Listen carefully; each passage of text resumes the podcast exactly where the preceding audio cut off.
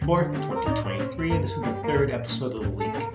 Monday, I had Pedro Angosto from Big Bang Comics. Please check that one out. Very much enjoyed it. Yesterday, I Thomas Nichols talking about his horror comic.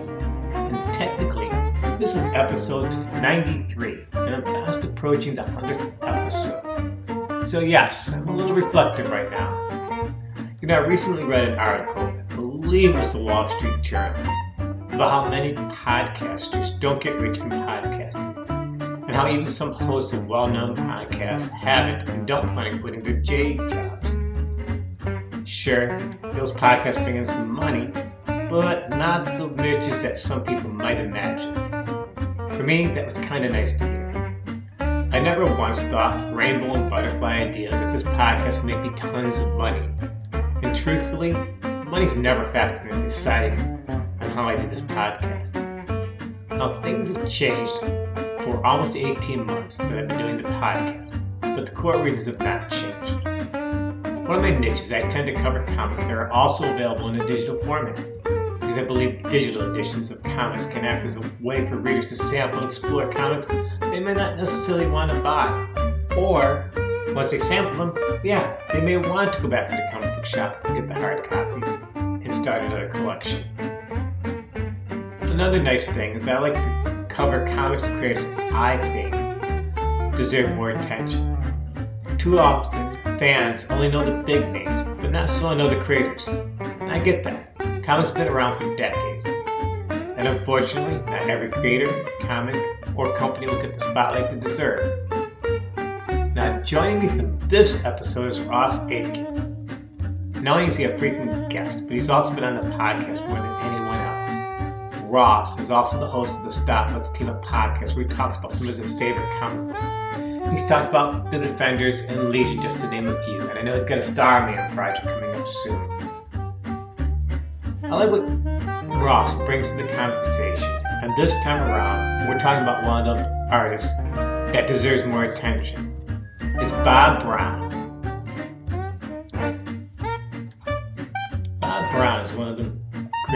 Love talking about on the podcast.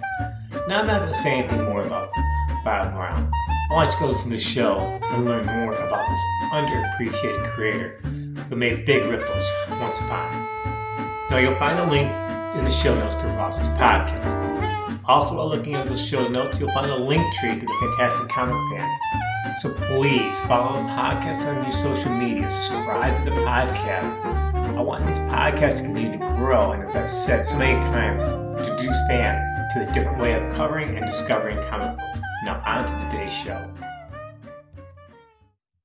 Welcome back to the Fantastic Comic Fan Podcast. Today, I have Ross Aitken again from Stop Let's Team Up podcast. And we are going to talk about Bob Brown, which is kind of funny because we've talked about uh, tossed about Bob Brown for several months now, and it's bounced between being on Ross's show to my show to Ross's show. So I actually got the Bob Brown stuff on my show this time around. And as Ross and regular listeners uh, know, I like to pick up creators and things that should get more attention, but don't in comic books. And I understand it because we've got decades of creators, and some creators get lost in the shuffle. So, Ross, why did you want to talk about Bob Brown today? Oh, I had been reading, uh, you know, I just covered the Avengers Defenders War, and he drew a run of Avengers, which is like the. I started reading Avengers comic with 105. That was that was John Buscema, but it's the first Englehart issue of his run, and then uh, Bob Brown is in there for most of it. I mean, for a long, big chunk, uh, crap. Uh, it's like in the one teens up to the one thirties almost. Yep, it was uh one one thirteen through 120, 122 through 123, and then 126, which was all oh, that was. It's uh, that first big yep. chunk of Englehart. Um, and it was great. I mean, it's a, it's a it's an era of Avengers that I really like. It's a really bizarre lineup that I really like. Um, Roger Stern, the way Roger Stern restructured the Avengers is the way I think Englehart did it when he took over. It's like I'm gonna add, I'm just gonna change it enough that it's odd because you think it's Cap, Iron Man, Thor, the big three are in it at the time, which I always hated when the big three are in it. Uh, Scarlet Witch, Vision, and then Mantis and Swordsman. And it's just a great lineup. And he's a great. And he just, I remember those art, that issues being those, the art being something that I wasn't used to. And no one else drew kind of drew like that in my brain. And I loved it. And I, and my brother, you said, has always been a Daredevil fan. So I read the, the Daredevils he did when it was Daredevil Black Widow was the title of the book. Yes. Yeah. And you brought up, I didn't ever remember who wrote it.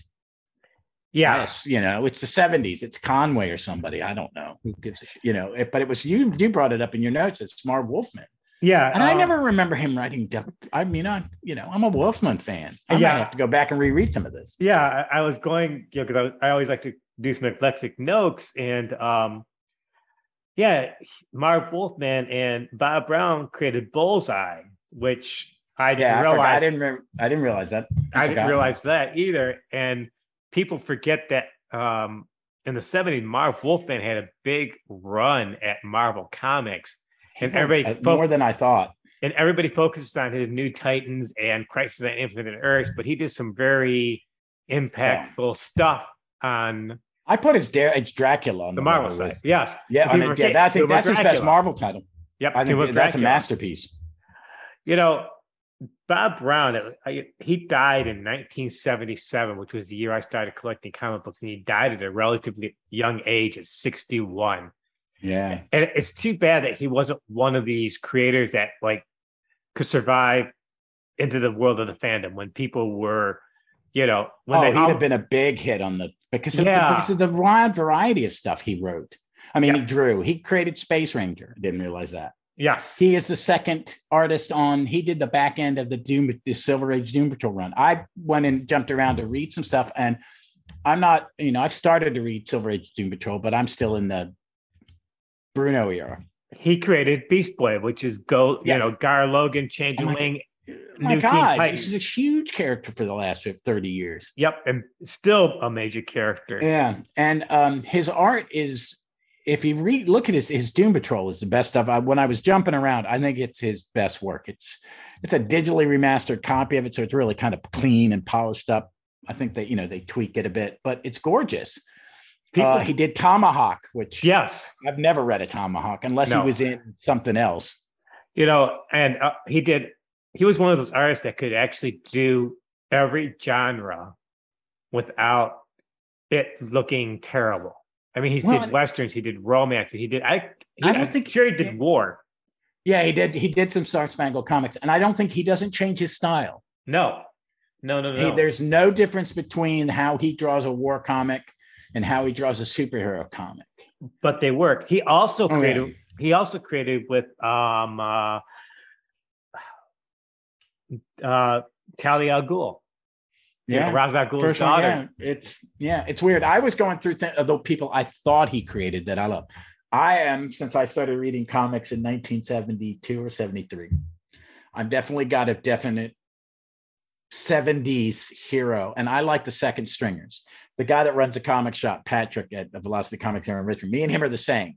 We're both Avenger fans, and we're both like put the weirdest 70s character in it. And I thought he created one. And what I went to read was Torpedo, who Yes. was a was a guest was a side character in Daredevil, and they gave him a two issue tryout in Marvel Premieres 39 and 40, and it is drawn by Bob Brown and inked by Al Milgrom, Okay, and and it is who wrote it? Uh, I bet it's Marv Wolfman. Marv Wolfman, of course. and it's a great tube. It was I would have I was dying for that to become a comic book because I like the character. I dig the design. He didn't design it. He's created. I I went and looked, and he was created by um, John Romita Sr. Okay. Marv You know- Marv and John Romita Sr. You know, when I was digging around, I was surprised with the lack of information on Bob Brown. It just had some superficial I don't think anybody stuff. remembers him. Nobody remembers him. Nobody wrote. I was going through my back issue uh, index. Nobody wrote anything about Bob Brown at all. And I'm like, wow, this is just like amazing, you know. And it was kind of cool because he was a song and dance man before he even thought about being comic doing it going into comic. Oh yeah, I didn't see that until I went googled him. yeah, I was Google. I'm like, well, I'll be gosh darn this guy. You know, he was a song and dance. He was uh, with his sister. He did the Tommy Dorsey band. Went to the war and came back and got into comic books of all things. Yeah, it just you know makes you think about you know why he stopped dancing because he actually you know was pretty good, and then you know that that switch over into um comic books is just like a huge, you know, kind of like a giant. How do you go from that to that? And they really doesn't go into much detail about, you know, how he got into comic books and why he wanted to be a, a comic book creator. Um, it was interesting. He he uh we were talking about Daredevil. He wrote it for about or drew it for about two years, and his last Daredevil was 143 and it was the last things he drew from Marvel. And what I thought was interesting for like the next few years, there was no regular artist for Daredevil. I, you know, I kind of when you put that note in there.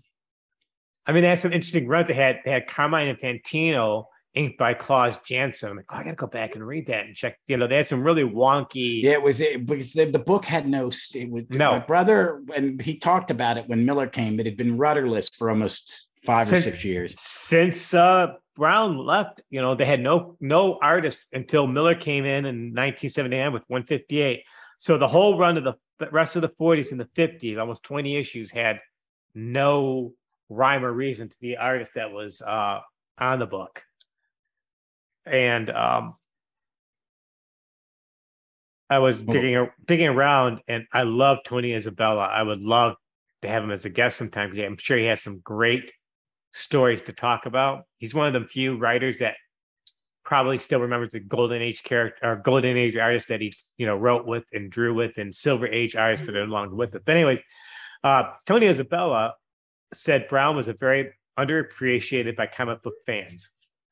And uh, Mark Evanier, who was a big uh, his comics historian, said that Brown found his work, and I'm quoting this from one of the websites. Brown found his work as being old-fashioned. It wasn't so much that Brown couldn't make a move to modern approach, as they just didn't understand what that meant. Editors kept showing him what the new artists were doing, and Brown would say, "This is what we want to do," but Brown couldn't update his stuff for a modern reader, which I don't understand because his stuff was great all the way straight through into the 70s. Okay, that makes no sense. Yeah, no, because okay, I'm thinking I yeah. went back and looked at his Doom Patrol. Yeah. Does it look different than this comp this torpedo comic from the 1970s inked by Al Milgrom? Yes. One, when he's doing Doom Patrol to honor Bruno, yes, he draws it somewhat like Bruno. For Torpedo, he is drawing it in the perfect Marvel house style that if you didn't see the name, if I if I you know if I handed this page to somebody and put my thumb over his name, you would think it's John Buscema. Yep. Yep. And because I, he's drawing in the Marvel house style, he's being consistent to where the character, the comic, the character came from, and Al Milgrom's cleaning it up. And I, I, you know, that Mark Evanier talking with Bob Brown, I can't understand how somebody would go, you know, Bob, you need to really clean up your art and, and update and do this and that to him. Like his stuff was classic all the way straight through. He did stuff. In fact, just before he died, he was going to get, be the new artist on Wonder Woman. yeah, that's weird. And he died suddenly. And um, yep. someone else had, did the same thing. Some a writer was about to start a run on Wonder Woman and died. I didn't realize that. I can't remember who it was. I was talking about it somewhere else. Um, and it, was like, really? Um, because we were talking about Wonder sidebar on Wonder Woman. But I mean, I think his art stands up. I wish that on the app, DC, I could have looked at a Tomahawk, you know, or I could have looked at a Challengers the Unknown. I know I've read a Challengers the Unknown that he drew because my brother would have been collecting it. Again, DC has a lot of books that they have in a digital format that they don't throw onto the service and they have a lot of key issues that they should make the effort to digitize because it's part of the DC legacy. You know, the early stuff like of Bob Brown, even the early Curt Swans. Heck, we been talking about the early adventures of uh, uh, the Legion of Superhero and Adventure Comics. How yeah. much? how much does it cost to digitize a comic book? It has to be digitized. I have every Legion of Superheroes yes. from two four from 1958 to 1985 in a hardcover on my bookshelf They And- have some printable way of, and they did showcases. They have art. Drop it. And I it's got to be stored digitally. There's no way your shit's not stored digitally.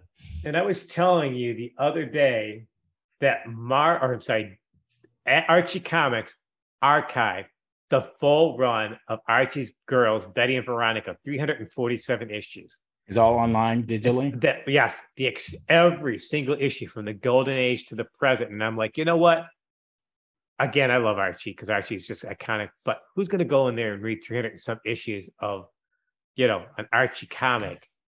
But the historical stuff is there. Yeah, and I think it, you know, it. I think this gets me. I'm. I just. I just upgraded DC.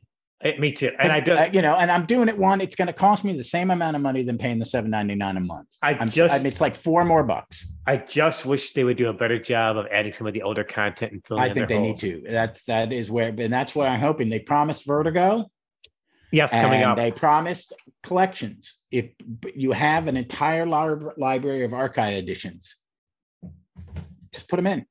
Just put them in. You know, I've got the ones I own. The ones I have to have. All the All Star, all the Legion, the three seven Soldiers of Victory, the two Starmen. I have the ones I need.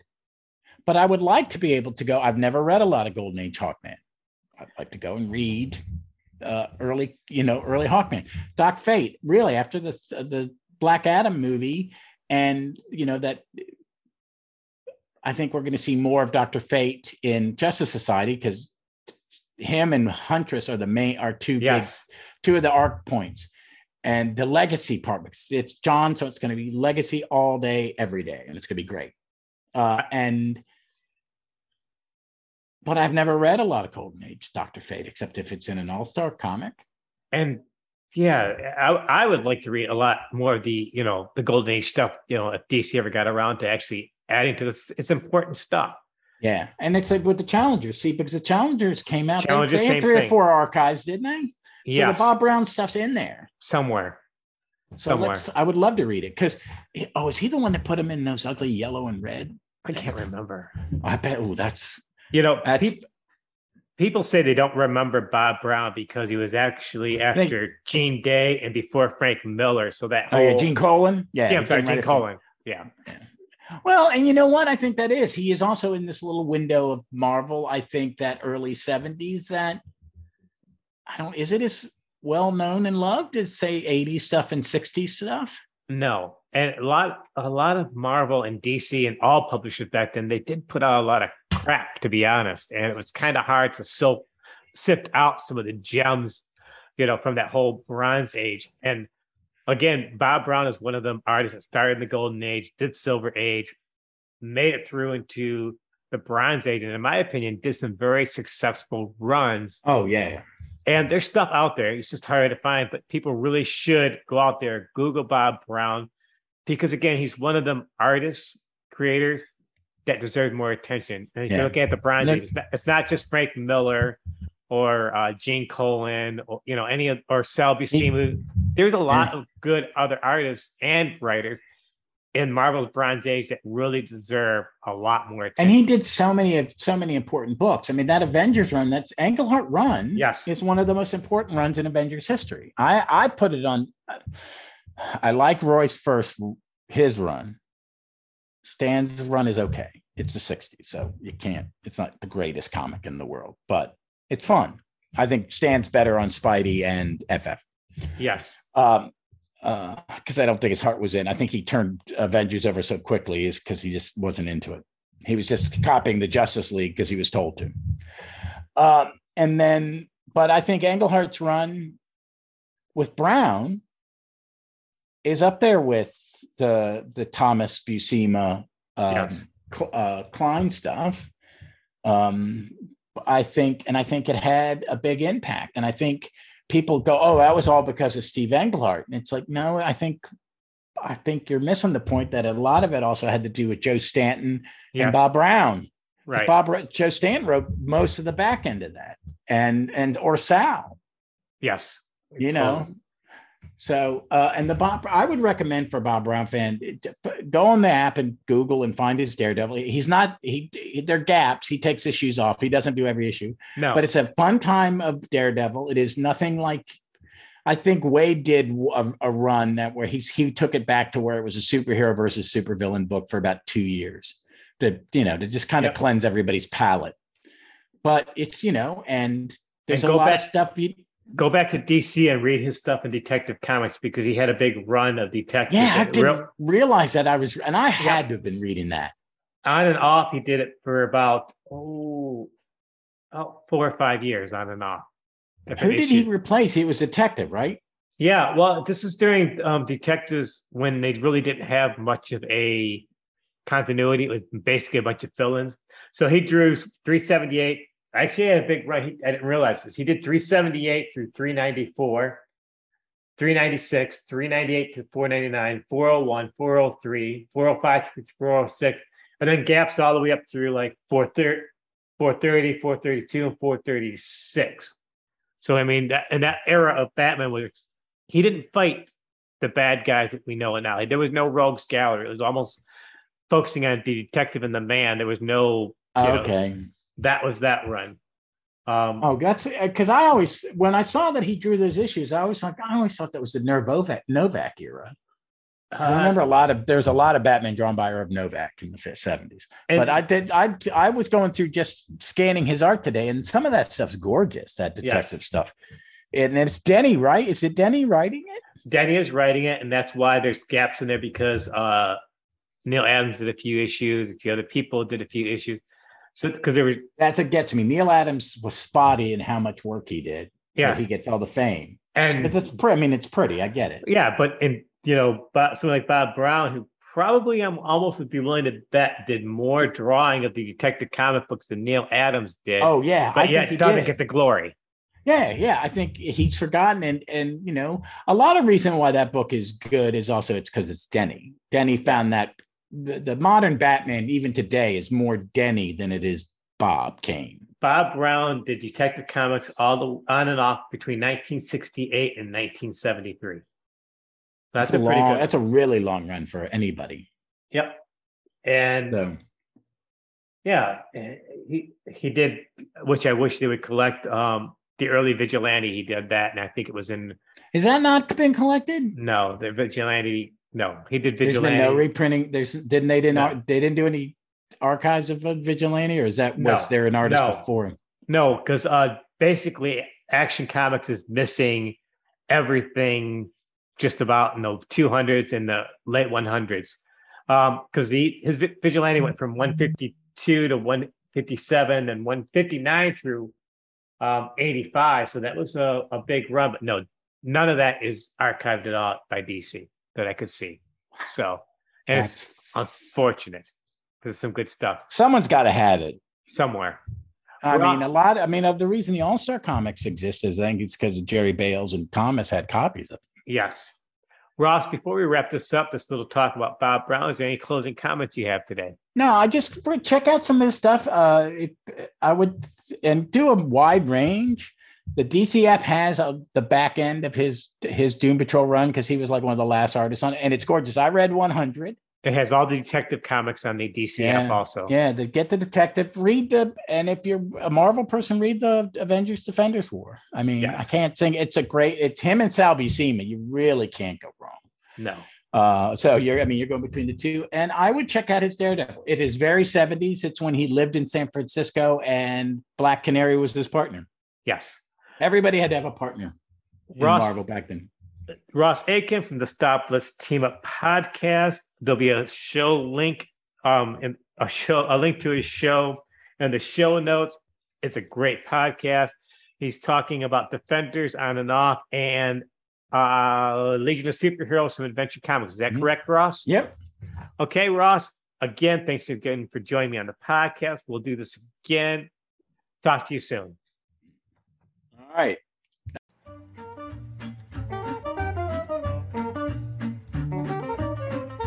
Thanks so much for listening to today's episode. I hope you stick around for future episodes. If you like this podcast, please spread the word. Recommend it to comic fans. With this episode, I've added a link tree to the show notes, allowing you easy access to the Comic Fan podcast, platforms, and social media accounts. Please follow the podcast on Twitter and Instagram. I want the podcast to grow and introduce fans to a different way of covering comic books. Again, thanks so much for listening. See you next time.